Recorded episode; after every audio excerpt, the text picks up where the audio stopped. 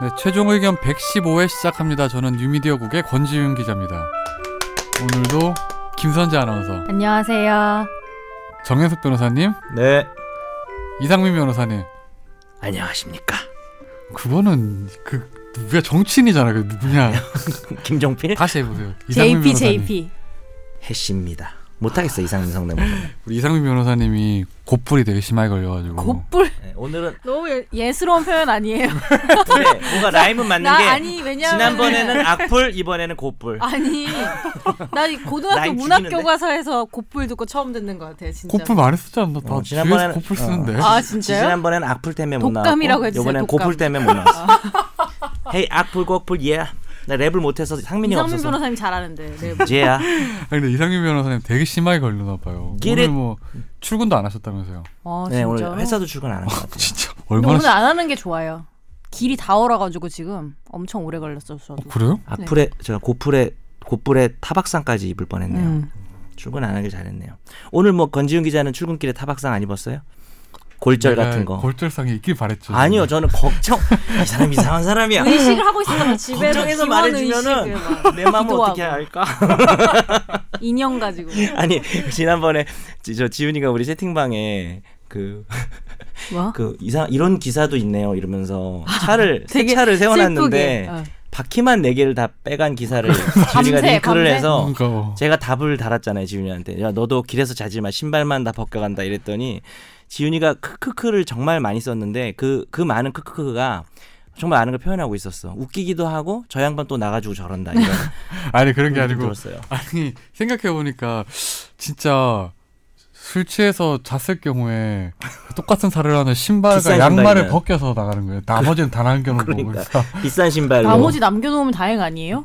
그치 그러면 주머니에 뒷주머니에서 스페어 신발을 꺼내서 아니 신고 근데 와야지 이런 적이 제 친구가 이태원에 거의 상주하면서 술을 마시던 애였는데 다행히 이제 여름이긴 했는데 여름에도 밤에 밖에서 자면 춥잖아요. 음. 그래서 가- 비슷한 처지로 추정되는 사람이 자기한테 이렇게 옷을 덮어주고 아, 가더래 길에서 자는데 거기 근데 착하네. 그 와중에 자기가 그걸 살짝 의식을 해서 너무 부끄러워가지고 막 아 계속 눈 감고 있었대. 아니 그 지금 얘기하는 기사가 내용을 좀 설명드리자면 어. 그 새, 강원도 쪽이었어. 새 차를 샀는데 그 새 차가 다음 날 보니 바퀴 네 개만 빠져 있고 와. 예, 그대로였다는 거죠. 그 바퀴를 대신해서 이제 벽돌로 이제 밑에 받쳐놨었죠. 진짜 어 경상도 말로 공과 놓는다고.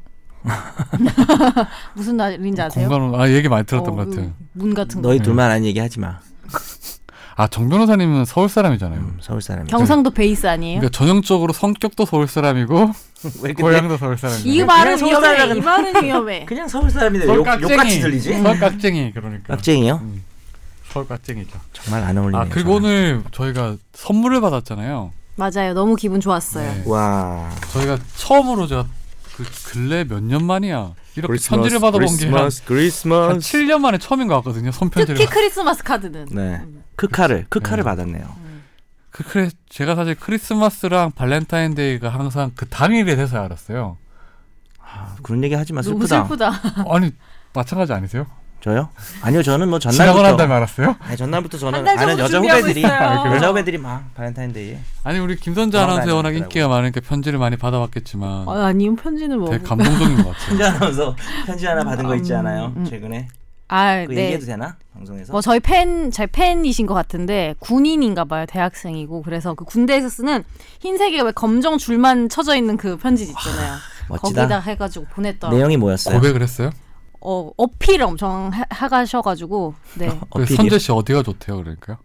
어디가 좋다는 얘기는 없고 자기 어필밖에 없었는데 자기 어디가 자기 매력적이다? 어때? 내가 어디가 좋다는 얘기는 별로 없었어요. 아, 네. 연하남이 그렇겠죠 아마 대학생이겠죠 아닐 수 있죠. 뭐 고시 준비하다가 늦게 군대 갈 수도 있죠. 왜날 쳐다보고 그러세요? 아니 왜냐면 거기에 이 학생이 자기가 이제 제대하고 나서 다시 복학했을 때 어떤 원대한 계획에 대해서 써놨었기 때문에 아 진짜? 만나자고 대학생. 했었어요. 그러니까. 아니 만나서 하는 게 아니고 그냥 자- 나는 이런 이런 공부를 할 자기 그냥 얘기를 하는 거죠 그냥 그러니까 만- 이야기하듯이 만나자는 말만 빼고 이제 본인에 대한 이야기를 쭉 썼는데 그게 약간 어필하는 느낌이 들었다. 음. 어제 생각엔 네. 그랬어요 답장 보내셨어요? 어, 답장은 아직 안 보냈는데 그 편지를 물에 보내야 담그면 글씨가 바뀌면서 나랑 사귀어요라고 나온다. 싫다 하트랑. 진짜 싫다 그 군대에서 그러면 초로 그게 쓴 거야. 아나운서 지금 초로. 온 양초로. 거예요, 편지가? 네 근데 모르실지 모르겠지만 저희 아나운서들은 나름 이렇게 선물과 편지를 많이 받는답니다. 선재 씨는 자주 몰랐어요. 받았어요? 예? 자주 받았어요? 이따금씩 받아요. 자주는 아니지만. 음, 어, 오 역시 주로 인기쟁이. 근데 네, 기자- 주로 조정식 아나운서가 진짜 인기가 많아요. 근데 팬들이 또 선물을 그렇게 보내요. 그러니까 먹을 거나 이런 거의 연예인급이네. 어. 조공 뭐 이런 거네. 거의. 조공을 되게 많이 보내서 거의 아나운서실의 살림을 책임지고 있어요. 대박. 기자는 그런 거 없죠. 욕기나 먹죠. 뭐. 그래요. 제가 보내드릴게요. 기자는 진짜 맨날 기자는 요즘에 왜 이렇게 많이 까요? 그러니까 왜 이렇게 욕을 먹죠? 기레기라고 하면서 솔직히 기자들이 사회에 기여하는 게 정말 많다고 저는 아니 근데 생각해요. 저는 되게 좋은 진심으로. 현상이라고 봐요. 이게 진짜 그 기레기도 권위주의가 있으니까. 음. 많이 사라지고 하는 게 좋은 것 같아요. 그럼 예전에는 나는 기자들을 권력층이라 봤었는데 이제 그런 게 사라지는 좀 게 많이 좋은 것 없어졌죠. 같아요. 예. 저도 그럼 근데 변내기라고 그래도 막 변내기라고 손석희 불러주세요. 선배나 이런 분들은 선물 많이 받지 않을까요? 왠지. 아그 많이 그렇겠죠. 맞겠죠. 예. 후원에도 있을 것 같은데. 아 그리고 오늘 정 변호사님 머리가 되게 네. 임팩트가 있는 것 같아요. 자, 청취자 사연. 불꽃머리예요. 뭐- 불꽃머리. 불꽃머리요? 예. 예. 깜짝 놀라서 오다가 머리가 이렇게 됐어요. 네. 왜 권지윤 기자 계속 이런 얘기를 하냐면 정치자 사연이 우리가 없어요. 야, 시간 끄는 거 이제 어, 티났어. 시간 그래요? 끌면 너무 티났어. 넘어가시죠, 평소에는 그럼. 안 받아주거든. 오늘 아, 청취자 근데 사연 고르라고 청취자 해먹었죠. 사연 저희 메일 주소를 제가 그동안 소개를 안 해서 그런가 봐요. 했잖아 지난번에 세 야, 하루에 두 번. 번씩 했어. 지난주 세 번 했어 세 번. 야, 자주 해야 될 것 같아. 지나가서 다 알아, 다. 그냥 다른 그러면 방송국에서도 알아. 머니볼에서도 우리 주- 그 메일주에서도 말해주고 그러니까. 혹시 법률 상담이 필요하시다면 이렇게 광고처럼 아. 한 번 해주시죠. 한 번 배너 해주시죠. 걸어놓듯이. 아. 최종 의견 메일 주소는요 final f i n a l 골뱅이 s b s c o k r 입니다. 네, 저기 많은 질문과 사연 보내주시고 뭐 질문이 없으시면 그냥 보내주세요. 뭐라도 후기라도 드립, 후기라도. 드립이라도 네. 보내주세요. 그러셔도 됩니다. 네, 오늘 청취자 사연으로 넘어갈까요? 안녕하세요. 최종 의견 첫 회부터 잘 듣고 있는 청취자입니다. 흑화된 권지윤 기자님 너무 보기 좋고 재밌습니다. 너무 보기 좋대. 보기 좋은 거. 그게 정상이라서 그런가? 각설하고 최근에 마녀의 법정 타회사 드라마라 죄송합니다. 정여원 씨 나오는 거 보면서 궁금한 점이 생겼습니다. 드라마 마지막 회에서 전광열이 그동안 성접대를 한 증거로 전광열 옆에 있던 수행비서의 수첩이 나오는데요. 그 수첩으로 접대받은 부장검사, 총리, 검찰총장을 압박하면서 신문하는데 당연히 자백을 하지 않습니다. 그런데 신문을 하는 검사 쪽에서 성접대한 장소에서 에이즈 환자가 나왔다고 거짓 정보를 언론에 흘리면서 아까 말했던 부장검사, 총리, 검찰총장 셋이서 약국에서 검사 키트를 구매해서 음성 결과를 확인하고 좋아하는 모습을 사진으로 찍어서 그 사진으로 자백을 얻어냅니다. 그래요? 이 드라마가? 음. 근데 궁금한 점이 저 사진이 자백을 받을 만한 직접 증거가 되나요? 드라마에서 나오는 수첩은 시간, 날짜 등 엄청 상세히 써 있긴 합니다. 혹시 저게 증거가 되는지 궁금합니다. 드라마 좀 유치한 것 같은데. 아, 안 봐서 죄송한데. 아니요, 이거 드라마 시청률도 잘 나오고 재밌었대요. 아, 재밌어요? 어. 근데 약간 결말이 약간 좀 이랬던 것 같아. 그러니까 이걸 어떻게 찍은 거야? 야, 에이즈 아니다. 야, 만세 이런 걸 찍은 거야, 사진을? 어, 좋아하는 거 몰래- 어떻게 찍어? 몰래 아, 봤어? 이렇게- 아니 요 안 장면? 봤는데 어, 어. 찍었다는 거 아닐까요? 어. 그 파파라치 아니, 이게 사진. 좋아한다는 게 키트를 보면서 야, 뭐 이런 걸 찍은 거예요? 먼저 장부에 대해서 얘기해봐야 될 것 같아요. 상상이 안 가. 네네. 그럼 이렇게 비서가 쓴 장부가 어떤 증거의 효력을 가질까요? 어떨 것 같았습니까? 장부는 기본적으로 많이 나왔지만 이게 음. 주기적으로 쓰면 사실 회계 의료 기록과 같은 효력을 발휘한다는 걸 알고 형소법에도 그렇게 그쵸. 네. 예, 업무열 업무 업무상 기록한. 아, 그쵸. 뭐, 예. 그래서 근데 이건- 이게 업무 일지 직접적인 같은, 네. 증거가 되는 거예요? 뭐 이거를? 오히려 이제 사실 드라마하고 현실 소송하고 가장 큰 차이가 뭐냐면 드라마에서는 자백을 중시해요. 막 증, 증인신문하다가 음.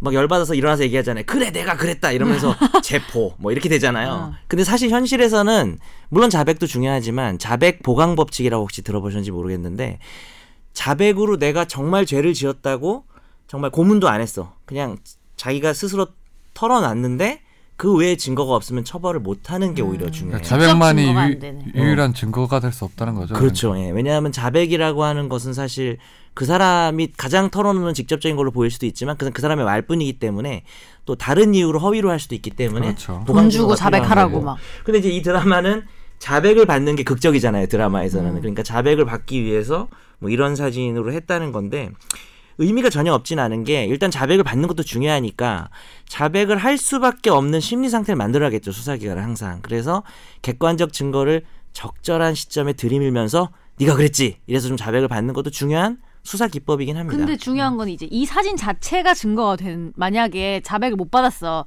근데 얘네가 즐거워하는 사진을 찍어서 법원에다가 제출을 하면은 이게 증거로 인정이 돼요. 드라마를 안 봐서 모르겠지만 정황 증거 정도 되겠죠. 네, 너무 간접적인 예. 것 같긴 음. 해요. 정황 증거는 될 수 있는데 이, 이 이것이 직접 증거는 안 될 것 같고 이걸 통해서 그래서 이 드라마도 자백을 받는 걸로 어떤 극적인 결론 낸 것 같아요. 뭐 아마 이거는 재판에서 이렇게 이걸 증거로 사용했다는 것 같은데 사실 검찰에서 수사 단계에서는 이런 식의 증거를 많이 사용하죠. 자백을 받을 때. 그쵸. 예, 이런 네. 이런 아, 걸로 근데 이렇게 이런 식으로 꼬셔가지고 거짓 정보를 흘려요. 뭐 에이즈 환자가 나왔다고 언론에 뭐 뭐, 어.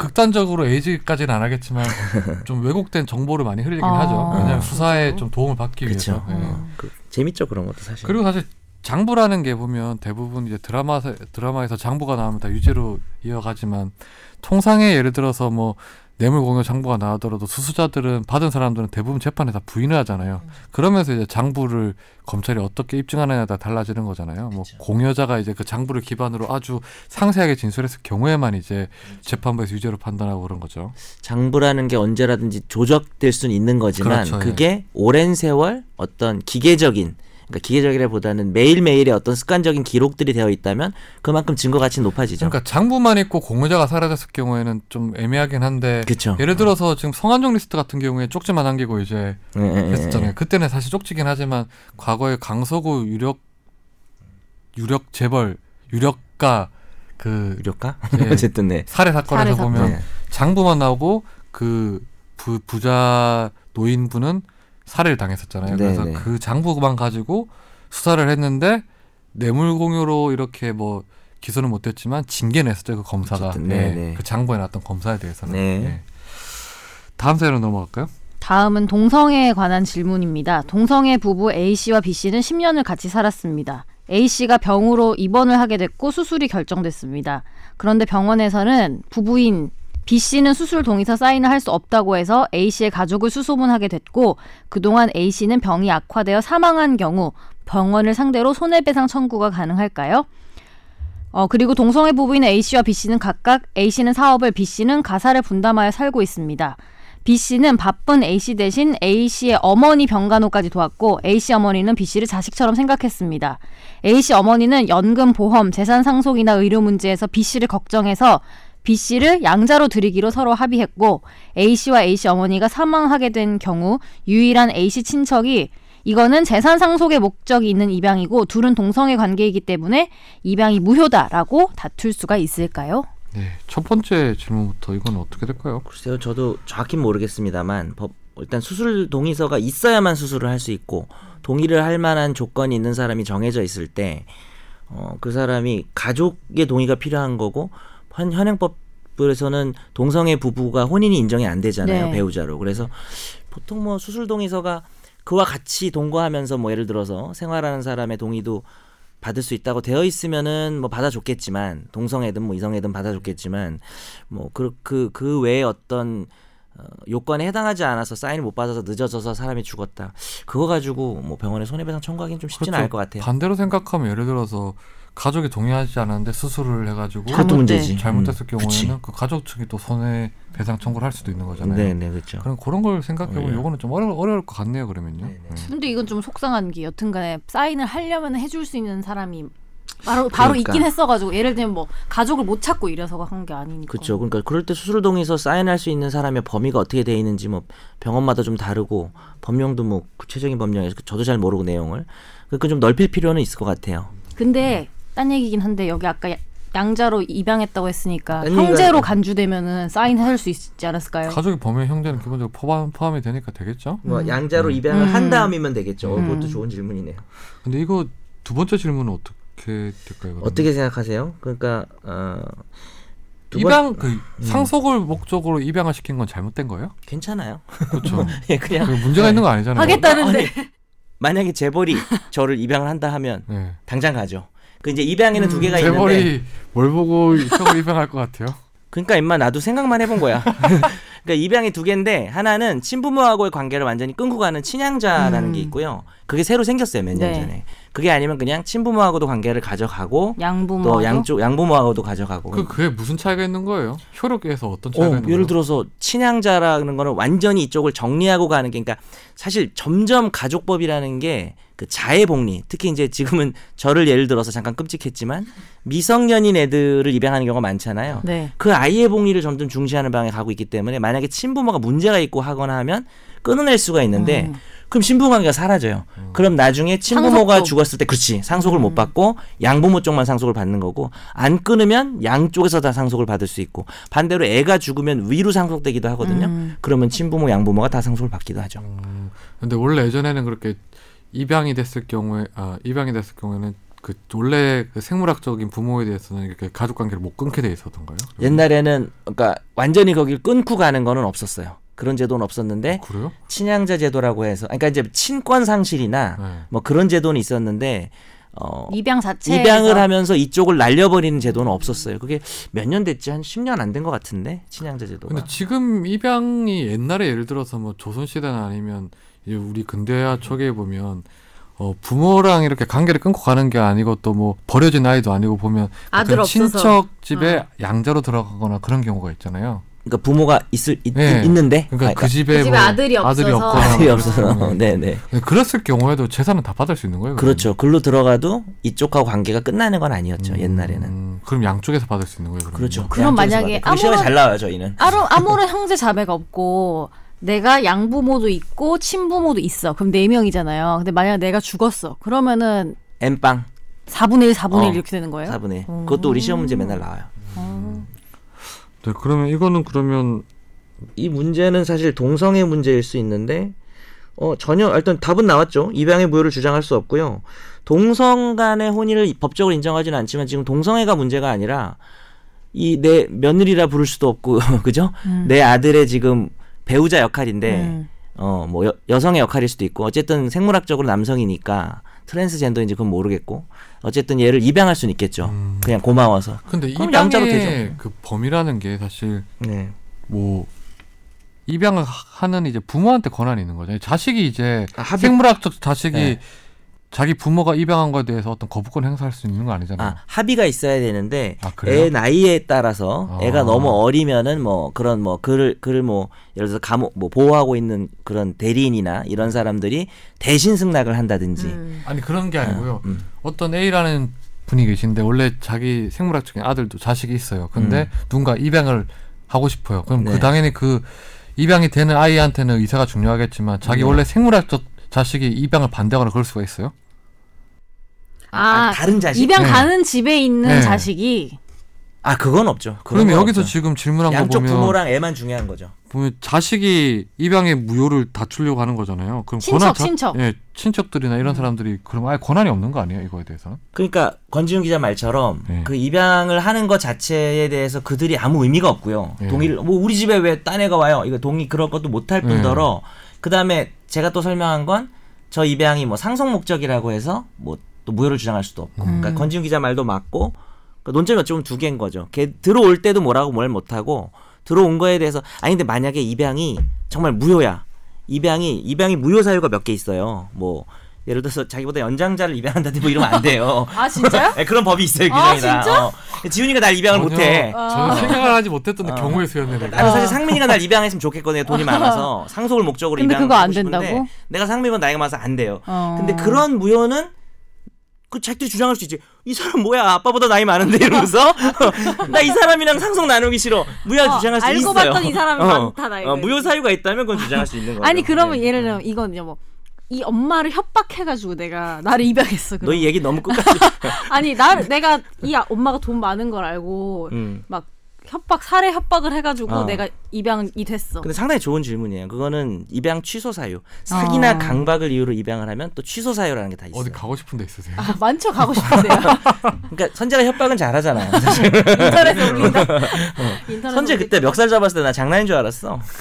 한번 잡아보고 싶다. 오늘 가기 전에. 근데 너 장난으로 시작했던 거잖아. 네, 지금도 다음 사연으로 장난이에요. 넘어가시죠. 네. 근데 김선재 씨는 근데 안압이 올라가지고. 페나의 팬이 너무 많아요. 선재가? 네, 선재 씨 좋아하는 사람 너무 많아가지고. 전 금시초문인데요. 아니 팬이 그냥 제 많아요? 주위에 네. 선재 씨 좋아하는 아 사람 주위에 되게 약간 많아요. 아름아름으로 선재가 그러면은 뭐 그 어. 형이나 상민이 형 좋아하는 사람 한 번도 못 들어봤거든요. 제가. 왜 정혜수 변호사님 아니, 팬 그 많아요? 뭐냐면 그게 뭐 예를 들어서 기- 선재 씨를 뭐 다른 뭐 프로그램이나 뭐 TV를 보고 뭐 매력을 느끼는 게 아니라 이, 이 프로그램을 들으면서 아 그럼 이 네, 프로그램의 매력적인 최대 사람이 수혜자는 선재 씨뿐이 김선재네. 없는 거야. 그러니까 나머지는 똑같이 공평한 기회를 부여했는데 이제 저기 죄송한데 마력 뭐 이런 것도 없나요? 매력 말고 무슨 네. 지력 이런 것도 없나요? 지력, 드림력, 지력은 없는 거야. 드림력. 드림력도 좀 어. 떨어졌어요. 드림력이 10 감소하였습니다. 근데 우리 정 변호사님이 과거에 비해서 드림력이 진짜 많이 떨어지긴 했어요. 맞아요. 예. 반성. 인정, 어인정. 네. 동의 여보가 네. 다음 사연 그 넘어갈까요? 시제 쓰지 마요. 네. 극혐입니다. 최종 의견 잘 듣고 있습니다. 10회쯤부터 듣기 시작했는데 어느새 100회마저 훌쩍 넘었네요. 저는 고시 준비 중인 학생입니다. 처음에 행정법 공부에 도움이 되지 않을까 해서 듣기 시작했습니다만 죄송합니다. 죄송하다 진짜. 요즘에 오늘은 정 변호사님께서 어떤 드립을 치실까 오직 그것만 기대하고 있대요. 잘 적응하셨네요. 이것도 죄송해야 돼 우리가. 근데 이것도 행정소송은 죄송해. 네, 민사소송이나 형사소송에 비해 아무래도 재미가 없어서인지 별로 언급이 안 되더라고요. 예, 앞으로도 안 할 생각입니다. 가끔 다뤄주셔도 괜찮지 않을까 하신다는데? 아 조심스럽게 나중에 제안하셨. 네? 조심스럽게. 음. 행정소송 할 수 있잖아요. 아 이게 조심스럽게 제안하셨는데 조심스럽게 거절할게요. 행정소송 난민하잖아요. 조심스럽게 네. 난민하잖아요, 난민. 아 오늘 아, 하네요. 이따가 합니다. 어 오늘 다릅니다. 근데 내 이름을 틀렸어. 이거 못하겠죠? 이걸 못하지 김선재- 위에는 김선재니까. 이번에가- 어. 여러 사람 섞은 것 같아. 그리고 좋아하는 사람이 두 사람인 것 같아. 대구 선수랑 뭐 소년제 뭐 이렇게 김선재고요, 저는. 김선재 아나운서께서 같은 학교 같은 학번이었다는 걸 요번에 우연히 알게 어. 됐습니다. 같은 학교 몇 같은 학번이야, 과라는 그러면? 건가? 아, 학번이 같다는 것 같아요. 1, 1학번. 제가 아는 분이 아나운서님을 아시더라고요. 세상 참 좁네요. 전공은 다르지만 동일 단과대 내에 있어요. 같은 수업을 들었는지도 모르겠습니다. 지금 최종 의견을 들으면서 기말 레포트를 쓰고 있습니다. 아까 웃음 터졌어요. 앞사람은 저를 뭐라고 생각할까요? 의식의 흐름대로 쓰고 있습니다. 그래요. 레포트 쓰기 싫어요. 매일 한두 줄 쓰고 레포트 한두 줄 쓰고 계속 반복 중입니다. 반복하다 보면 이 메일이 어디까지 길어질까요? 저희 모르죠. 무키 무키 무키 만만수의 방화범이 흘러나오고 이게 있습니다. 뭐예요? 가수예요. 아 진짜? 네. 가수분께서 도끼로 장구를 해체하고 있어요. 숭례문 화재 사건을 바라볼 때 죄책감을 노래한 곡이라고 해요. 유튜브 다음 동영상 기능은 손 좀 봐야 합니다. 오늘은 기숙사 가는 길에 햄버거를 사 먹을 겁니다. 햄최 몇? 요새 롯데리아 생겼다 학교 안에? 아 진짜? 네. 너 요- 아. 네 얘기랑 이 사연이랑 헷갈려. 요즘 많이 춥습니다. 건강 유념하시고 한 해 잘 마무리하시기 바랍니다. 읽어주셔서 감사합니다. 정말 정말 감사할 것 같아요. 어. 근데 저희가- 무키무키 만만수라는 사람이 진짜 있는 거예요? 네, 인터넷 찾아보세요. 있어요. 네. 남가수예요, 여가수예요? 저도 잘은 모르겠는데 들어는 본 적 있는데. 인도 가수 아닐까요? 아니 한국 가수일걸요? 아 그래요?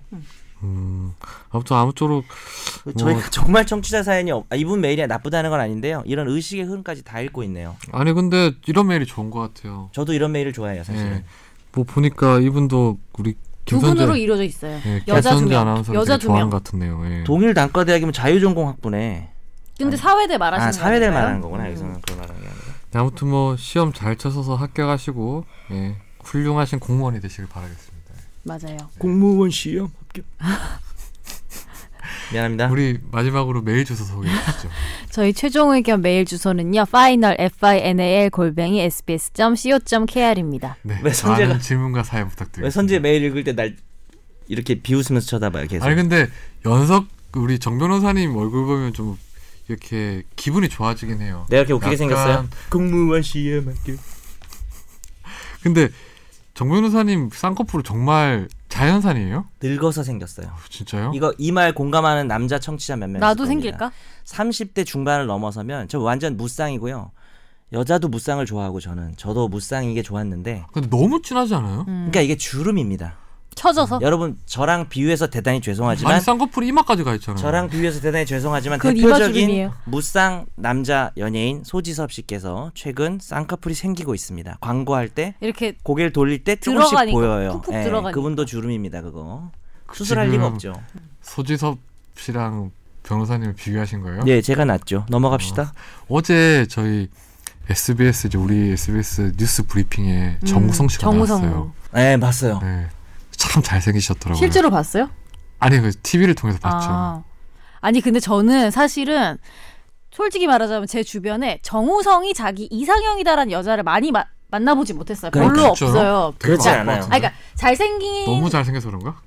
근데 그냥 뭔가 정우성 잘생김의 상징인데 원, 이상형이다라고 하는 원- 사람은 원빈 송승헌도 똑같아. 음, 요 근데 별로 이상형은 중요한 없어요. 거는 핵심이 뭐냐면 실제로 어제도 그렇고 지난번에도 한번 왔었어요. 근데 정우성 씨를 보고 나면은 이상형이 아니었던 사람들도 음. 너무 잘생겨서 그냥 진짜 어쩔 수 없이 빛이 난다고 다들 실물을 보면. 얘기하니까 나도 보고 싶더라고. 어. 저는 정우성 씨랑 엘리베이터 같이 탔어요. 아 진짜? 빛이 나요? 네, 근데 모르- 나도 모르고 그냥 당구 꼈어요, 그때 혹시? 밤에 일도 많아서 짜증난 상태였는데 뭐 런닝맨 촬영하고 있더라고 회사에서 음. 그래서 내가 엘리베이터 타는데 옆에 타더라고 근데 이름표 별로 떼버리지 그냥 런닝맨이면. 어. 의식도 못 하고 있었는데 봤는데 어 키가 되게 큰 사람이 탔더라고 어. 참 잘생겼더라고요 어. 나중에 보니까 정우성 씨더라고요 보니까. 권지윤 기자 전혀 안 밀렸을 것 같은데요. 지금 안티를 진짜 만들려고 근데 안 그런 틀리면 빈말 하지 말자. 그러니까 우리 방송을 위해서. 그러니까 좀 되는 사람하고 비교하면 좀 이해를 하는데 오는 정우성 눈에 씨는 절대 따라서는. 안 되죠 그러면 이런 건 괜찮아. 너 이상민한테 안 밀려. 이 정도는 괜찮은 거예요? 이상민이라면 어떤 이상민이요 저기 변호사 이상민이 오늘 안 오네. 아, 난또 저기 이상민이 되게 여유롭네 표정이 이 얘기. 누구는 여유롭고 누구는 안 여유로운 거야. 좀- 좀 어느 이상. 근데 개인적인 존잘남은 누군가요? 존잘남? 아, 셋 가장 중에서요? 잘생겼다고 생각하는 아니 그냥 그냥 그 셀럽 중에 셀럽 중에 저는 강동원. 막 문재인 막 이러는 거 아니야? 뭐라고요? 셀럽 중에 문재인 강동원, 대통령도 셀럽이죠. 강동원. 네? 강동원. 강동원, 좋아해요? 제 취향에서. 강동원 씨도 잘생겼죠. 네, 제 취향에서는. 저는 남주혁. 아, 전 제 취향은 남주혁 아니라서. 걸어봅니다. 기대 아, 걸어봅니다. 남주혁이 누구죠? 제가 기대 걸면 뜹니다. 최근에 음, 뜰려다 그 말았어요. 어차피. 젊은 배우예요. 근데 신인. 나도 처음 들어보는 사람인데. 음. 아무튼 넘어갑시다. 알겠습니다. 네. 예. 의미 없는 오늘 얘기였습니다. 예. 저희 집중 탐구는 그 판결로 하려고 하는데요. 사유를 진짜요? 설명해 주시죠 그래도. 아, 아니요 왜 이걸로 하려 아, 원래 하려 했었죠. 원래 하려 그랬죠 예, 우리가 예. 작년 정도에 정했었던 건가? 이 판결이 최근에 나왔는데 어떻게 작년에 정해요? 나올 것 같아서. 네. 그 대법원에서 이맘때쯤. 되게 전향적으로 이제 난민에 대해서 그 하- 하급심을 파기하면서 인정을 해주는 사건이 있었어요. 그쵸. 네. 이, 원래 대법원이 정말 난민을 엄격하게 해석해요. 특히 우리나라 같은 경우에는. 근데 이례적으로 아주 전향적으로 그 하급심에서는 난민으로 인정할 수 없다고 했는데 대법원에서 파기를 하면서 이제 난민으로 인정한 사건이 있는데 요걸 한번 해볼까 싶은데 우리 김선재 아나운서가 네. 좀 소개를 해주시죠. A양은 2002년 가나 난민 캠프에서 출생을 했습니다. A양의 어머니는 라이베리아 공화국 국적의 외국인으로 2012년 3월 A양과 함께 우리나라에 들어온 뒤에 출입국 남, 아, 출입국 관리소에 난민 인정 신청을 했습니다. 하지만 우리 출입국 관리소는 박해를 받게 될 것이라는 충분히 근거 있는 공포에 해당되지 않는다며 난민 불인정 처분을 내렸습니다. A양의 어머니는 이의 신청을 했으나 기각되자 소송을 내는데 1, 2심은 출입국 관리소의 처분은 적법하다며 원고 패소 판결했습니다. 하지만 대법원은 A양 어머니가 난민 신청을 하면서 A양이 본국으로 송환되면 할례를 받을 수밖에 없다고 주장했는데도 출입국 관리소가 할례를 받을 가능성을 언급하지 않은 채 A양의 어머니가 난민으로 인정되지 않으므로 A양도 난민이 아니다라는 결정을 했다면서 원고 패소 판결한 원심을 파기하고 최근 사건을 서울 고법으로 돌려보냈습니다. 네. 먼저 난민이라는 게 우리나라에도 난민법이라는 게 있죠. 네. 그 난민법이 이제 생긴 지는 뭐꽤 됐는데 음. 그동안 우리나라가 이제 난민을 인정하지 않는 국가로 되게 근데 유명했었어요. 난민이 있어요? 우리나라에 오는? 네, 난민 많아요. 꽤 있어요. 아 진짜요? 난민 신청하는 사람도 꽤 많아요. 근데 어. 이게 난민이 신청하는 대부분이 뭐 이제 출입국 관리소 얘기를 들어보면 허위로 신청하는 경우가 많대요. 이제 음. 왜냐하면 난민으로 인정받았을 경우에는 시민권을 가지게 되니까 겨- 전국적으로는 이제 국가의 국민 될 수 있으니까 음. 예를 들어 불법 체류 같은 이거 나중에 뭐 단속을 당할 편법이구나. 예, 우려도 없고 한데 근데 뭐 그러다 보니까 이제 행정상의 어떤 편이라고 할 수도 있지만 음, 음. 그러다 보니까 실제로는 이제 박해받을 우려가 있는데 난민으로 인정받지 못한 경우가 있었어요. 그래서 음. 그럴 경우에는 강제 추방 형태를 당하게 되죠. 음. 이제 본국으로 돌려보내는 이런 형태가 되는데 출입국 관리소의 처분에 예, 의해서. 네. 예. 예. 일단 우리 여기서 따져봐야 될 게 먼저 할례가 뭔지 설명을 해주시죠. 할례를 사실 다들 아실 것 같기는 한데요. 모르시는 분도 많을 거예요. 음. 할례가 뭔지. 네, 어. 그 여성 할례라고 해서 어, 의료 목적이 아닌 전통적 문화적 종교적 이유에서 여성 생식기 전부나 일부를 제거하거나 혹은 생식기에 상해를 입히는 행위 이렇게 정의돼 있습니다. 근데 할례를 하는 이유가 뭘까요? 그러니까 이게 성인식의 일종일까요, 아닌 그 거죠? 나라 문화를 도저히 이해할 수가 없어서 그런 거 아닐까요? 대부분의 약간 이런 나라들은 명예를 더럽혔다. 여자로서 가- 우리 가족의 뭐 이런 아니 아니 것도 이거는 많잖아요. 그냥 무조건 하는 무조건 거죠. 그 무조건 나이가 하는 거예요? 때문에 아, 아, 그러니까 무조건 징계가 하는 거예요. 아니에요 아 이게. 징계 아니에요? 아, 뭐, 아, 아, 나 모르는 사람, 몰랐어. 모르는 나잘 사람도 몰랐어. 많구나. 선재가 모를 오. 정도면은. 그게 제가 아, 알기로는 그거 아니에요? 아프리카나 이런 어. 그럼 다 하는 거야, 아, 데서 다. 진짜? 아. 성인식의 일종 몇 살이 되면. 예. 오 몰랐어 전혀 뭐, 몰랐어. 8세에서 뭐, 20세, 이렇게 해가지고. 뭐 다른 음. 뭐 부족 간의 다른 의미도 있긴 한데 기본적으로 할례가 성인이 성인이 되는 의미이기도 하고 또 보면 이게 코를 뚫는 경우도 있잖아요. 음. 네, 맞아요. 음. 그것도 이제 아이들부터 뚫는데 이것도 이제 이 뭐 기본적으로 우리 입장에서 보면 이것도 상해이자 사실 그리고- 이- 이렇게 해서 죽는 경우도 있대요. 미 아, 당연하죠. 그러니까 예. 이게 되게 미개하게 느껴지는 거죠. 당연하게 오, 우리 네. 입장에서 뭐 문화의 상대성의 한계를 넘은 게 아닌가. 뭐 보통 이렇게 얘기들 네. 하죠. 저는, 자- 저는 이게 난민 사례를 보면서 이제 난민 사례라고 함이 이제 기본적으로 난민을 신청하는 사람들의 사유를 들어보면 정말 각양각색인데 음. 단순히 이제 우리나라 우리가 이제 학교에서 배울 때 보는 문화의 다양성을 존중해줘야 된다는 거잖아요. 네. 그 나라 가면 그게 그 나라 기본이긴 법을 하죠. 다르고 근데 음. 정말 문화적 상대성이나 다양성을 존중하는 차원으로 넘어가기에는 너무 많은 일들이 있더라고요. 예. 어떤 여성을 뭐 강금 폭행하는 걸 떠나서 뭐 여성 같은 경우 일부 다처제 이런 걸 떠나가지고 네. 이제 이런 거 같은 경우에 사실 저는 나의 어떤 문화적 관점이 아니라 보편적인 관점에 봐서도 이해가 안 되는 음. 사유 중에 하나인 것 같아요 이게 그에 비하면 뭐 일부 다처나 다부 일처 뭐 이런 거는 사실 별로. 와, 가- 아, 다부일처요? 아 그렇죠. 음. 일처 다부제 예. 일처, 아, 예. 다부를 앞에 했어요. 다부일처라고 하는 내가 건 불화서 앞에 했어요 그냥. 다부 중에 한 명 되고 네. 막. 내가. 아, 근데 이게 하급심에서는 인정 안 한 이유가 뭐예요, 그러면요? 하급심에서는 사실은 이거는 사실관계 문제긴 해요. 원래 난민으로 인정이 되려면 특정 사회 집단의 구성원인 신분을 이유로 한 박해가 있어야 돼요. 특정 사회. 집- 특정 사회 집단의 구성원이라는 그 신분 때문에 주어지는 박해가 있어야 그러니까 되는데. 이게 그 사람 개인이라서 주는 박해가 아니고 그쵸 그쵸. 예. 뭐 내가 선택할 수 없는 뭐 내가 그렇지. 백인이라든지 흑인이라든지 어. 황인이라든지 음. 그 부족 사람이라든지. 어. 아시아권 사람이라든지 어. 한국 사람이라든지 이런 것 음, 때문에 그런 거죠. 그렇죠. 그래서 여기서는 특정 사회 집단의 개념과 박해라는 개념이 좀 어려워요. 근데 저도 읽고 잘 이해가 안 되지만 뭐 판결문이나 정의를 말씀드리자면 특정 사회 집단은 그 집단 구성원들의 선천적 특성, 바뀔 수 없는 공통적 역사, 개인의 정체성 및 양심의 핵심을 구성하는 특성이나 신앙으로서 이를 포기하도록 요구해서는 아니 될 부분을 공유하고 있고 이들이 사회 환경 속에서 다른 집단과 다르다고 인식되는 그런 것을 말하, 말하고요. 또 박해라고 하는 것은 생명 신체 자유에 대한 위협. 이건 뭐 좀 다들 아시겠죠. 인간의 본질, 존엄성에 대한 중대한 침해나 차별을 의미하는데 지금 네. 지금 그러니까 음, 쉽게 얘기하면 사례로 들어서 얘기하는 게 좋을 것 같아요. 뭐 예전에 유대인이라서 독일에서 그렇게 음. 했던 것 그렇죠. 가장 쉬운 네, 사례죠. 대표적인 네. 거죠. 박해하면 떠오르는 게 사실은 역사 속에서는 음. 유대인이죠. 그리고 뭐 어느 나라 갔을 경우에 자기가 정치적으로 뭐 무슨 노예 해방을 주장했다가 그 나라로 돌아가면 이제 뭐, 뭐 범죄자로 돼서 투옥될 위기가 있거나 뭐 그렇죠. 그런 근데 거겠죠. 예. 그러면은 북한에서 오신 탈북하신 분들은 난민이에요? 그러니까 그거는 해외에서는 난민으로 인정하는 경우가 있었어요. 그게 호주에서는 다만 우리나라는 어 남북관계 교류법인가 그거에 따라 새 터민으로 인정을 하죠. 아. 우리나라는 그거 난민이 아니고 특수하게 예. 분류를 해놓고 북한을 그렇죠. 우리 해외에서는 국가로 볼 거냐. 난민으로 봐요. 네. 그렇죠. 해외에서는 난민으로 당연히 볼 수 있고요. 우리는 북한을 우리 국가의 뭐 불법 단체가 점거하고 있는 거 볼 거냐, 음. 아니면 그냥 다른 국가로 인정할 거냐라는 음. 의미가 있기 때문에. 근데 사실 우리나라에서는 지금 국가를 반국 이적 단체로 보고 있는 거잖아요. 네, 북한에서. 그렇죠. 대법원 판례잖아요, 그거는. 기본적으로는 예. 조금 이제 그 인식이 변할 때도 있지만 기본적으로는 한반도 전체를 국가로 보고 예. 거기 이제 북한을 국가로 인정 안 하고 있죠. 안 하고 있는 반국가 거죠. 단체로 보고 예, 있죠. 반국가 예. 단체로 보는 게 기본 입장이죠. 근데 너무 슬프다. 엄마는 그럼 이거 할례를 해- 했는데 자기 딸을 안 당하게 하려고 우리나라에 네. 데리고 온 거잖아, 사실. 네, 그리고 여기서는 잠깐 사실관계 얘기해드리면 원고의 주장입니다. 일단 인정된 건 아니고 처음에 1심에서 주장한 게 할아버지가 그러니까 이제 그 A양의 아, 이- 할아버지? 이, 이 애는 지금 2002년생이에요. 네네. 이 여자애는 할례를 당할 것 같은 애는 그리고 걔 엄마가 지금 소송을 대리하고 있어요. 대리인으로서 물론 이제 변호사도 있죠.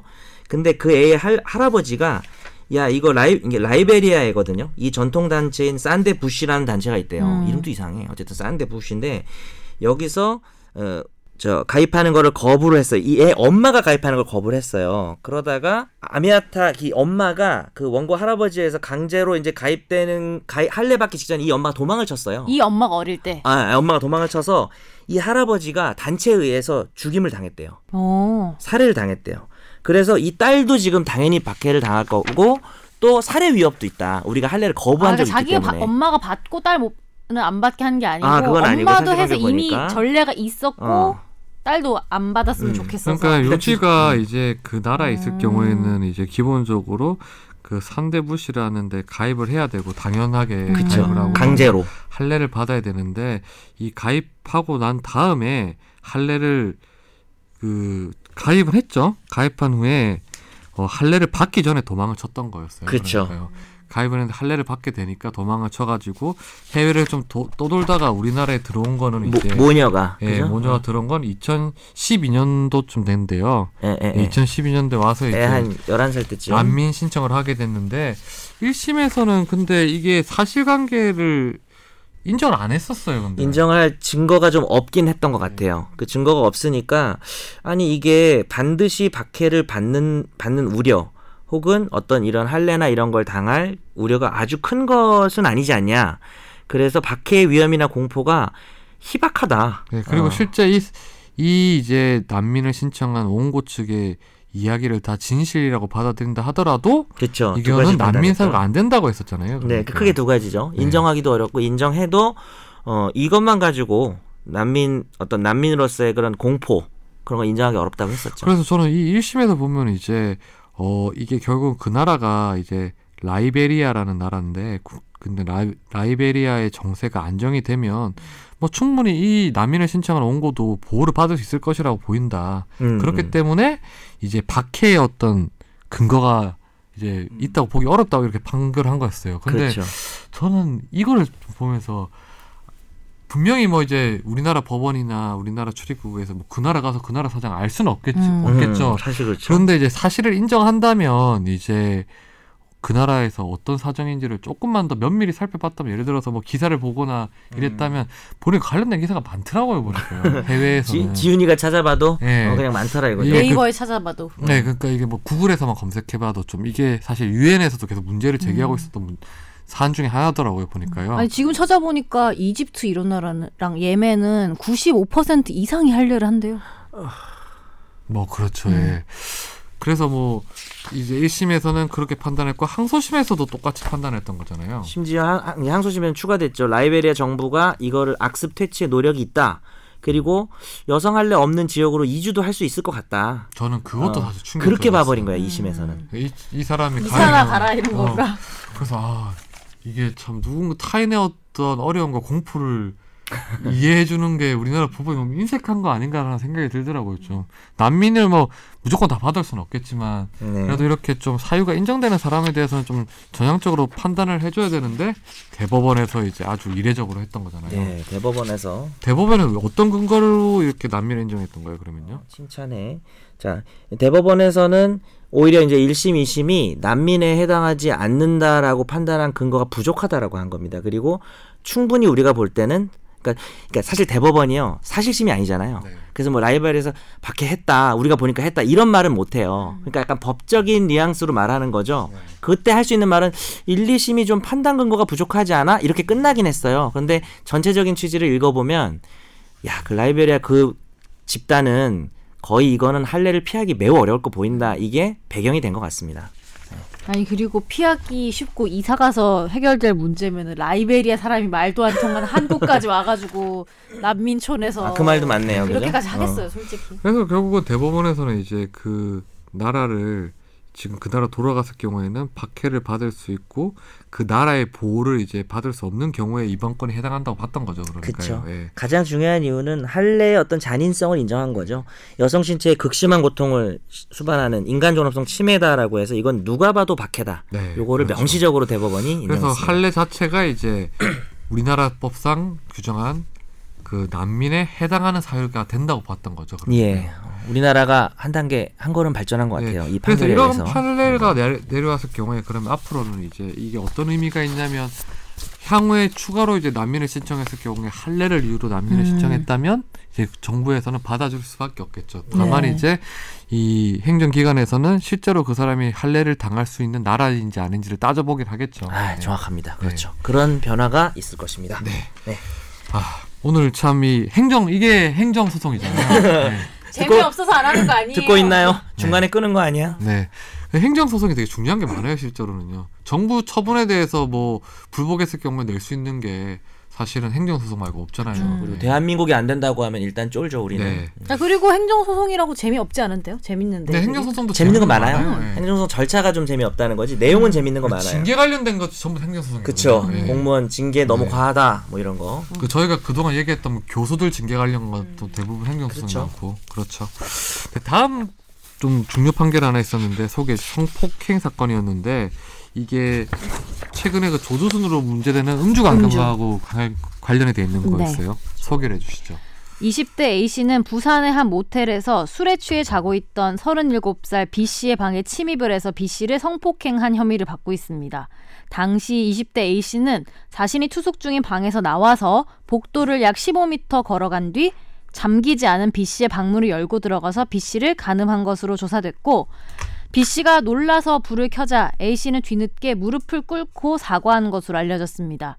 A씨는 재판 과정에서 만취해서 블랙아웃 상태였다면서 선처를 요구했고 부산지법은 성폭력 범죄의 처벌 등에 관한 특례법상 주거침입, 준강간 혐의로 기소된 A씨에게 최근 징역 2년 6개월에 집행유예 3년을 선고했습니다. 네. 자 이게 먼저 사실관계에서부터 좀 이해가 안 되는 것도 몇 개 있어요. 예, 좀 갑자기 사과해 무릎 꿇고. 예. 그 15m 동안 걸어가고 일단 그거는 뭐 그래요. 뭐 의도적으로 그럴 수 있는데 문이 안 잠겨 있었던 거랑 그 방에 여자가 있는지 어떻게 알았을까요, 이 사람이?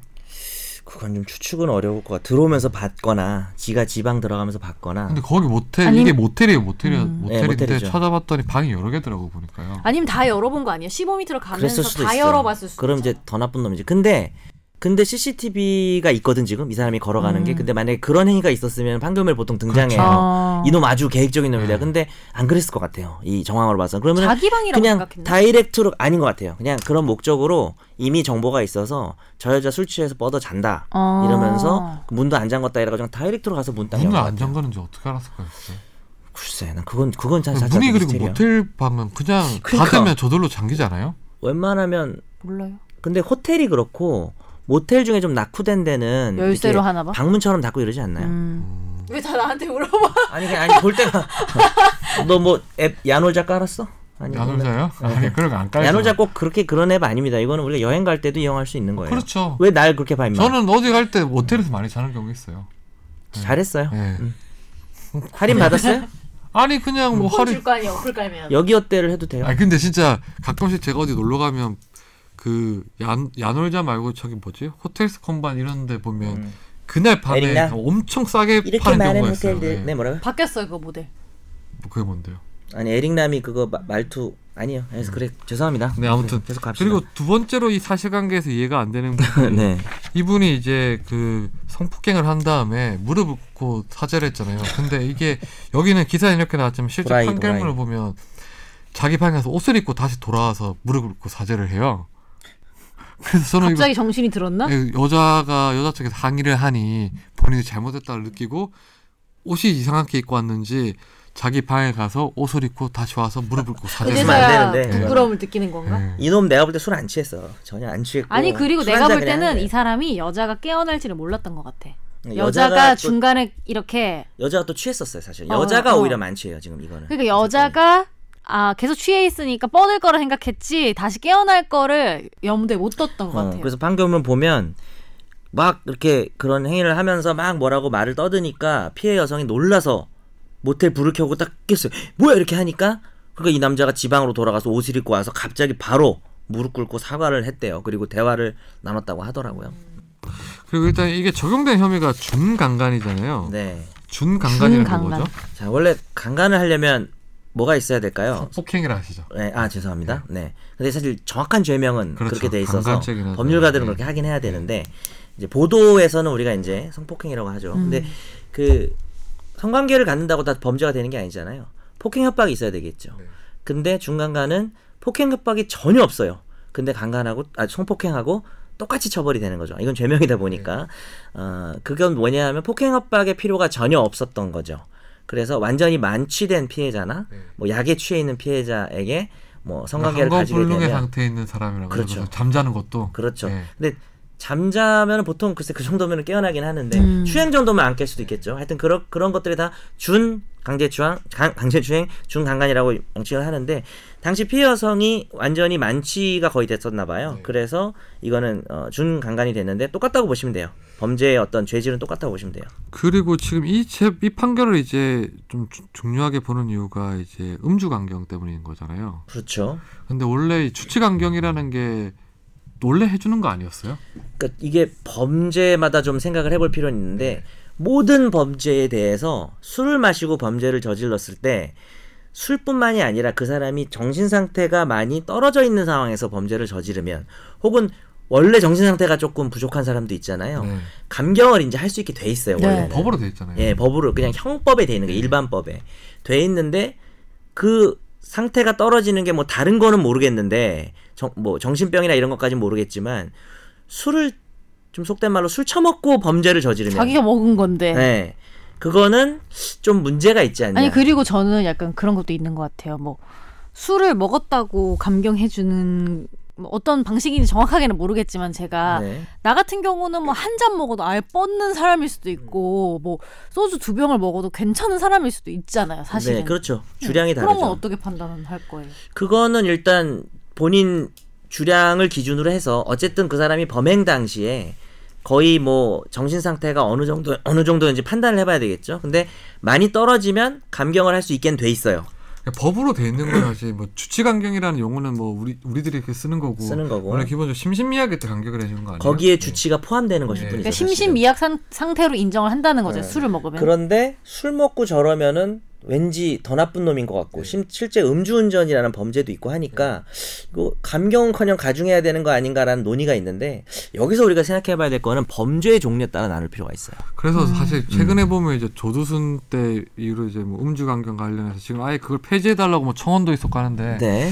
근데 저는 되게 이거는 좀 되게 좀 신중해야 된다고 봐요. 이게 폐지하기는 물론, 예, 음주 감경. 이런 이런 성폭행이나 이런 거는 뭐 예외적으로 좀 인정 안 하고 있지만 음.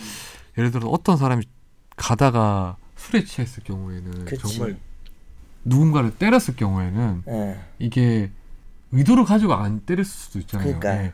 그럴 때는 좀 아 이 사람이 사실상 고의범이 뭐 때려서 고의범이긴 하지만 실제 아니 보면 근데 때리는 내가 내가 아닐 수도 있잖아요. 때리는 것까지 가지 말고 술을 먹고 예를 들면 내가 길을 지나가다 기분이 좋아서 차를 빡 한 대 쳤는데 그 부셔졌어. 뭐 그것도 이제 이런 그것도 경우를 말- 손괴죄. 어, 이런 걸 지훈이가 말하는 얘기한 건 상해죄, 그렇죠. 근데 폭행죄, 송괴죄인데. 대부분 손괴보다 상해가 항상 많아요 보면 예. 술을 취해서 보면 뭐 이거 때리고 이런 게 있는데 사실 뭐냐면 술 취해서 누군가 때리면 자기가 취하다 보니까 힘 뭐 잘 조절이 안 안 맞잖아요 근데 기본적으로 우리나라 법에서는 그걸 다 폭행으로 어. 처벌을 하잖아요 그런 거에 비해서는 지- 지훈 기자는 술 취해서도 정확하게 때리더라고요 사람을. 근데 처음이라 때린 거예요 그러니까 너 기억해야 관역 되는 같은 거 게 이렇게 연습하냐? 술 취하에서 때리면 때리는 사람도 잘 기억도 안 나고 조절도 안 되지만 만든 사람도 잘 기억 안 만삼 취했을 때 안 아프다.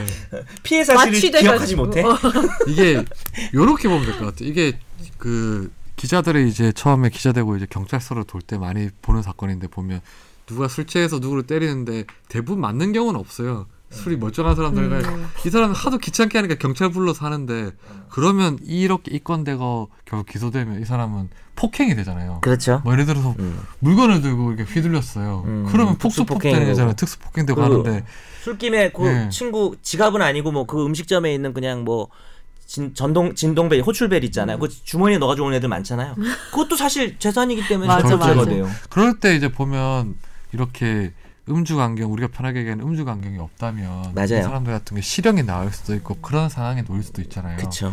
저는 이제 그런 걸 우리가 산정을 해서 이제 음. 얘기를 해야 되는데 지금 현재 는 너무 한쪽으로만 가고 있는 거 아닌가 생각이 근데 뭐. 들더라고요. 우리나라의 사실 술 문화의 특성인 게 왜 뭐 미국 같은 경우는 집과 집 사이도 멀고 밤에 그렇게 오래 하는 술집이 없어요. 그래서 술 맞아요. 먹는 게 다 친구나 가족끼리 집안에서 조용히 적당히 먹는 어. 그런 문화인데 오늘 와인 우리는 한 잔 할까? 어 우리는 그 술 먹는데 바로 옆 테이블에 모르는 사람들도 많고 늦게까지 그렇지. 하는 데도 있고 으쌰으쌰 그러니까 만취를 하지. 하는 거예요. 음. 그러니까 술을 그렇게 많이 마시면 안 돼 일단. 그렇죠. 응, 그게 핵심이야. 그래서 정리를 해보면 저는 이제 권지훈 기자랑 뭐 이 문제를 얘기한 적은 없지만 권지훈 기자 얘기한 거하고 사실 같은 입장이에요. 우리가 그 정확히 얘기하면 주치 감정이 아니 감경이 아니라 그 심신미약 감경을 없앨 순 없어요. 그거를 정상적인 사람하고 똑같이 볼 수는 없는데 문제의 핵심은 두 가지인데 1번 어떤 범죄냐에 따라 다른 거죠.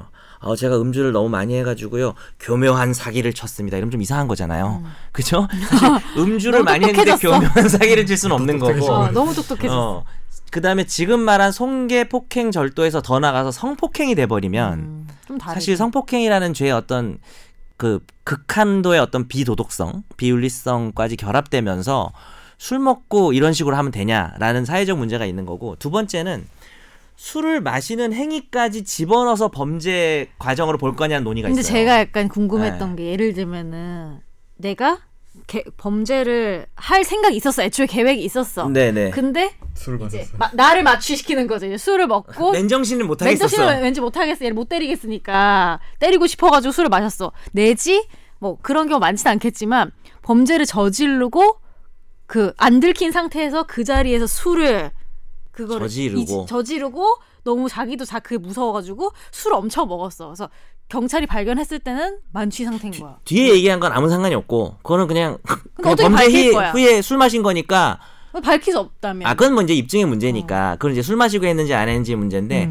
앞에 얘기한 건 정확히 조문이 있어요. 뭐냐하면 네가 스스로 그런 심신미약 상태를 네가 자초하고 범죄를 저질렀다. 그러니까 지금 얘기한 게 가장 명확한 얘기인 게 범죄를 저질러야지. 아, 근데 맨정신 안 되겠어. 술 한잔 하고 가자. 이거는 전혀 감경이 안 돼요. 현행법에 의해서 일도 감경이 안 되는 규정이 있어요. 근데 이제 그게 아닌 경우가 문제인 거죠. 그럴 생각 없이 친구들이랑 술 먹다가 집에 가다가 범죄하려는 생각이 들어서 술김에 뭐 이렇게 되면 사실은 감경을 할 수도 있고 안 할 수도 있는 거고요. 근데 다만 이제 최종 결론은 뭐냐면 지금 성범죄에 대해서는 새로 법이 규정이 들어가서 어, 술 마시고 이렇게 술 마신 것뿐만 아니라 약을 먹고 한 것도 마찬가지예요. 마약. 우리가 어, 마약 먹고 한 것도 감경을 안 할 수 있다 이렇게 돼 있어요. 그러니까 결국 심신미약에 의한 성범죄만큼은 감경을 할 수도 있고 감경을 안 할 수도 있는 그런 식으로 돼 있고 어, 특히 이 판결이 어, 이 판결은 둘로 나뉩니다. 너 술 안 취한 것 같은데 너 심신미약도 아닌 것 같은데 CCTV 보니까 막 걸어가더라 15m를 이러다가 혹시 네가 술이 취했어도 술이 취했어도 감경 안 하겠다 뭐 이런 태도를 보였습니다. 감경 안 할 수 있다 우리는 그래서 성범죄는 그렇게 돼 있다는 거를 일단 뭐 정보로 전달을 뭐? 드리고 성폭행 관련돼서 이제 법에만 이제 그 특례법에만 이제 이- 그렇게 돼 있는 거죠. 그러니까. 그렇죠. 예, 아직은 뭐 이렇게 심신미약을 배제하는 규정들이 없습니다. 이게 가장 우리가 사회적 비난도가 높은 범죄이기 때문에 그리고 성범죄는 당하는 사람이 어떤 느낌을 받았는지가 너무 중요하잖아요. 그렇죠. 그리고 또 술과 연계도 잘 음. 되는 범죄죠. 술김에 뭐 이랬다 이런 식으로. 어? 근데 사실 저는 이 판결 보면서 뭐 음주 강경 안 했다고 하는데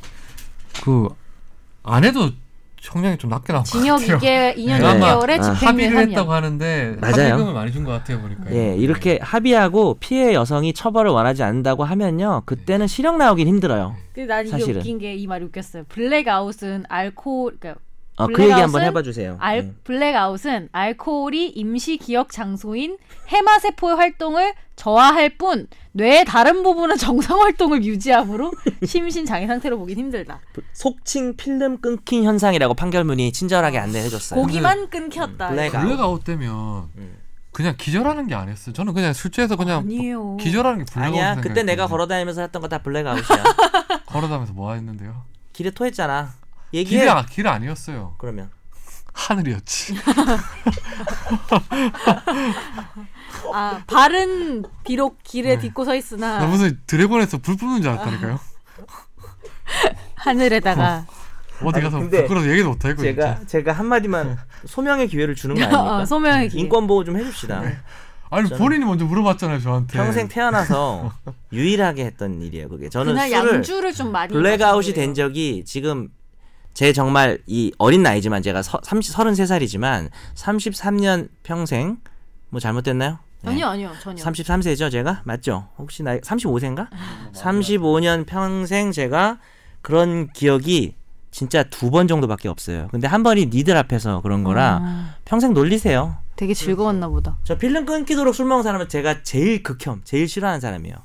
그 왜 너희 나 그랬어요? 싫어해도 돼. 그러니까 원래 그 전에도 싫어하고 있었잖아. 이런 젠장. 아니 근데 저도 한번 딱 한 번 완전 필름이 끊긴 적이 있어요 보통 필름이 어. 끊겨도 나중에 생각해보면 다시 약간 돌아오고 내가 왜 그랬지 싶고 그럴 때 있잖아요 솔직히. 근데 휴대폰부터 보죠. 어 근데 완전 블랙아웃 했던 게 저도 놀랐던 게 대학생 때였어요. 음. 대학생 때 친구들이랑 술을 마셨어요. 학교 근처에서. 근데 칵테일 소주였던 거야. 그래서 칵소를 이게 마셨군요. 너무 맛있어서 마- 맛있다고 생각해서 그냥 계속 마신 거예요. 근데 네. 일어났더니 어, 턱에 기숙사 살 때였어요. 턱에 아, 뭐 얘기가 턱으로 시작해요. 예. 턱에 턱에 데일밴드가 붙어 있는 거예요. 그러니까 내가 몸도 못 가누는데 심지어 잠 그러니까 기절하거나 잠들지도 않아서 몸은 못 가누는데 살아는 있는 거야 애가. 그러니까 어디 부딪혀서 여기 다쳐서 친구가 데려다주고 데일밴드까지 붙여준 거였던 뺨을 때리고 거예요. 붙여준 거 아니에요? 근데 중요한 건 정말 신기한 게 그래도 여튼간에 부추긴 했지만 네 발로 말도 하고 걸어왔는데 전혀 기억이 없는 거예요. 진짜 그게 어, 블랙아웃이네. 완전 블랙. 선재 씨는 근데 술을 좀 많이 마시더라. 좀 술을 줄여야 자, 돼. 여기서 정확히 합시다. 근데- 많이 마신다는 게 마시는 일이 많다는 겁니까? 근데 아, 주량이 세다는 자주 겁니까? 마시진 않아요. 저는 근데 조금 어, 별로 안 마시는데 한 번에 많이 마시는 것 같긴 해요. 음, 그러니까. 그게 알코올 의존하는 거예요. 아이, 나의 네. 그 의존까지는 아니죠. 매일 마시는 게 알코올 의존이에요. 그렇지 않아요? 김선재 씨는 그런 건 없을 것 같아요. 보니까 술 취해도 주사는 없더라고 보니까요. 맞아요, 없어요. 저도 주사는 없어요. 주사 아니에요, 그거? 그거는 약간 일종의 그때 주사 신체 많았잖아요. 뭐 증상이죠. 무술 같은 거예요. 드래곤 힐 스테이트. 아니, 나는 무슨 무슨 소리야, 발리 필수 화산 폭발하는 줄 아들이 알았어요, 진짜. 이게. 네 뭐라고요? 발리 화산 폭발하는. 거. 진짜 내가 근데 색깔이 좀 달랐어요. 아, 뭐 그, 그런 얘기 그만합시다. 그만하고 그 여기 수- 음주 강경이 이번에는 일단 성폭행 사건이 없었는데 사실은 이게 징역 2.6년이 나왔잖아요. 예, 2.6년에 제일 낮은 게 나왔죠. 예. 아, 네, 집유 3년이 삼 년. 나왔는데 거기다 집유까지 나왔죠. 네. 사실 이거는 일단 성폭행으로 인정을 하고 음주 강경도 안 했지만 이렇게 집행유예가 나왔다는 거는 예. 좀 형량 양형이 너무 낮은 거 아니냐라고 볼 수도 있는 거 아니에요? 저는 그렇게는 생각 안 합니다. 아, 그러니까 그래요? 뭐 성범죄 나쁜데 예전 같으면은 지금 이렇게 피해자가 처벌을 원하지 않으면 그 친고죄라서 처벌을 못 할 수도 있는 상황. 그렇죠. 네, 그거하고 비교한다면 어, 근데 이제 정말 죄질이 더럽게 잔인하고 나쁜 놈이고 피해자 합의하는 과정도 좀 탄탁 뭐 약간 미심쩍다라고 하면 실형이 나올 수도 있지만 합의가 되고 어, 처벌을 원하지 않는다고 피해자가 말했을 때는 실형은 거의 잘 안 나오고 있어요. 아까 우리 정 변호사님 말씀 잘했는데 사실 성폭행이 이제 친고죄가 폐지된 게 얼마 안 됐잖아요 지금. 그래서 요- 근데 여전히 아직 저는 법원에 그런 게 남아 있는 것 같아요.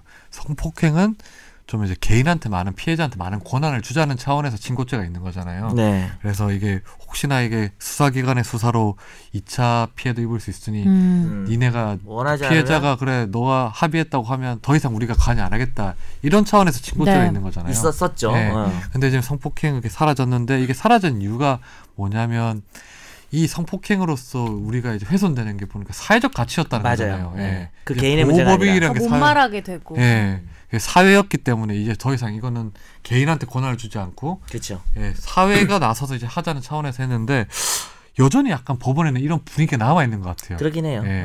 그러니까 그게 뭐 옳은지 그른지 좀 생각을 해봐야 되는데, 그러니까 지금 이런 거잖아. 예전에는 아, 피해자가 원하지 않으면 덮자 쉬쉬. 왜냐면 그것도 2차 피해도 제일 중요하거든요. 근데 기왕 친고차 폐지돼서 어차피 이건 덮어지는 게 아니라 과정이 있는 거잖아요. 증인으로 나와야 될 수도 네. 있고 어쩌고저쩌고.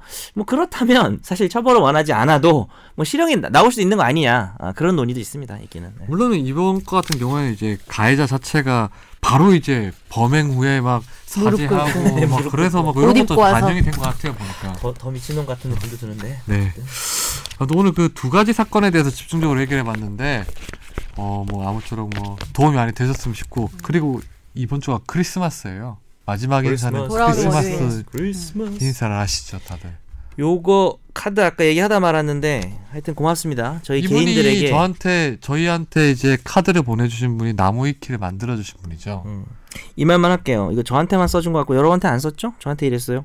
이상하게 들릴지 모르지만 저는 항상 정 변호사님께 감정이입하고 듣고 있습니다. 이 사람 정신 제 정신이 아니군요. 저한테 감정이입하면 감정이입을 한다는 게 우울증, 나쁜 우울증. 감정을 이입한다는 거 아닐까요? 나한테 쏜다고 감정을 그러니까 되게 비호감이라는 감정을 이입해서 보고 있다는 아니면은 거 막 아닐까요? 남편이 정 변호사님 같은 분이라거나.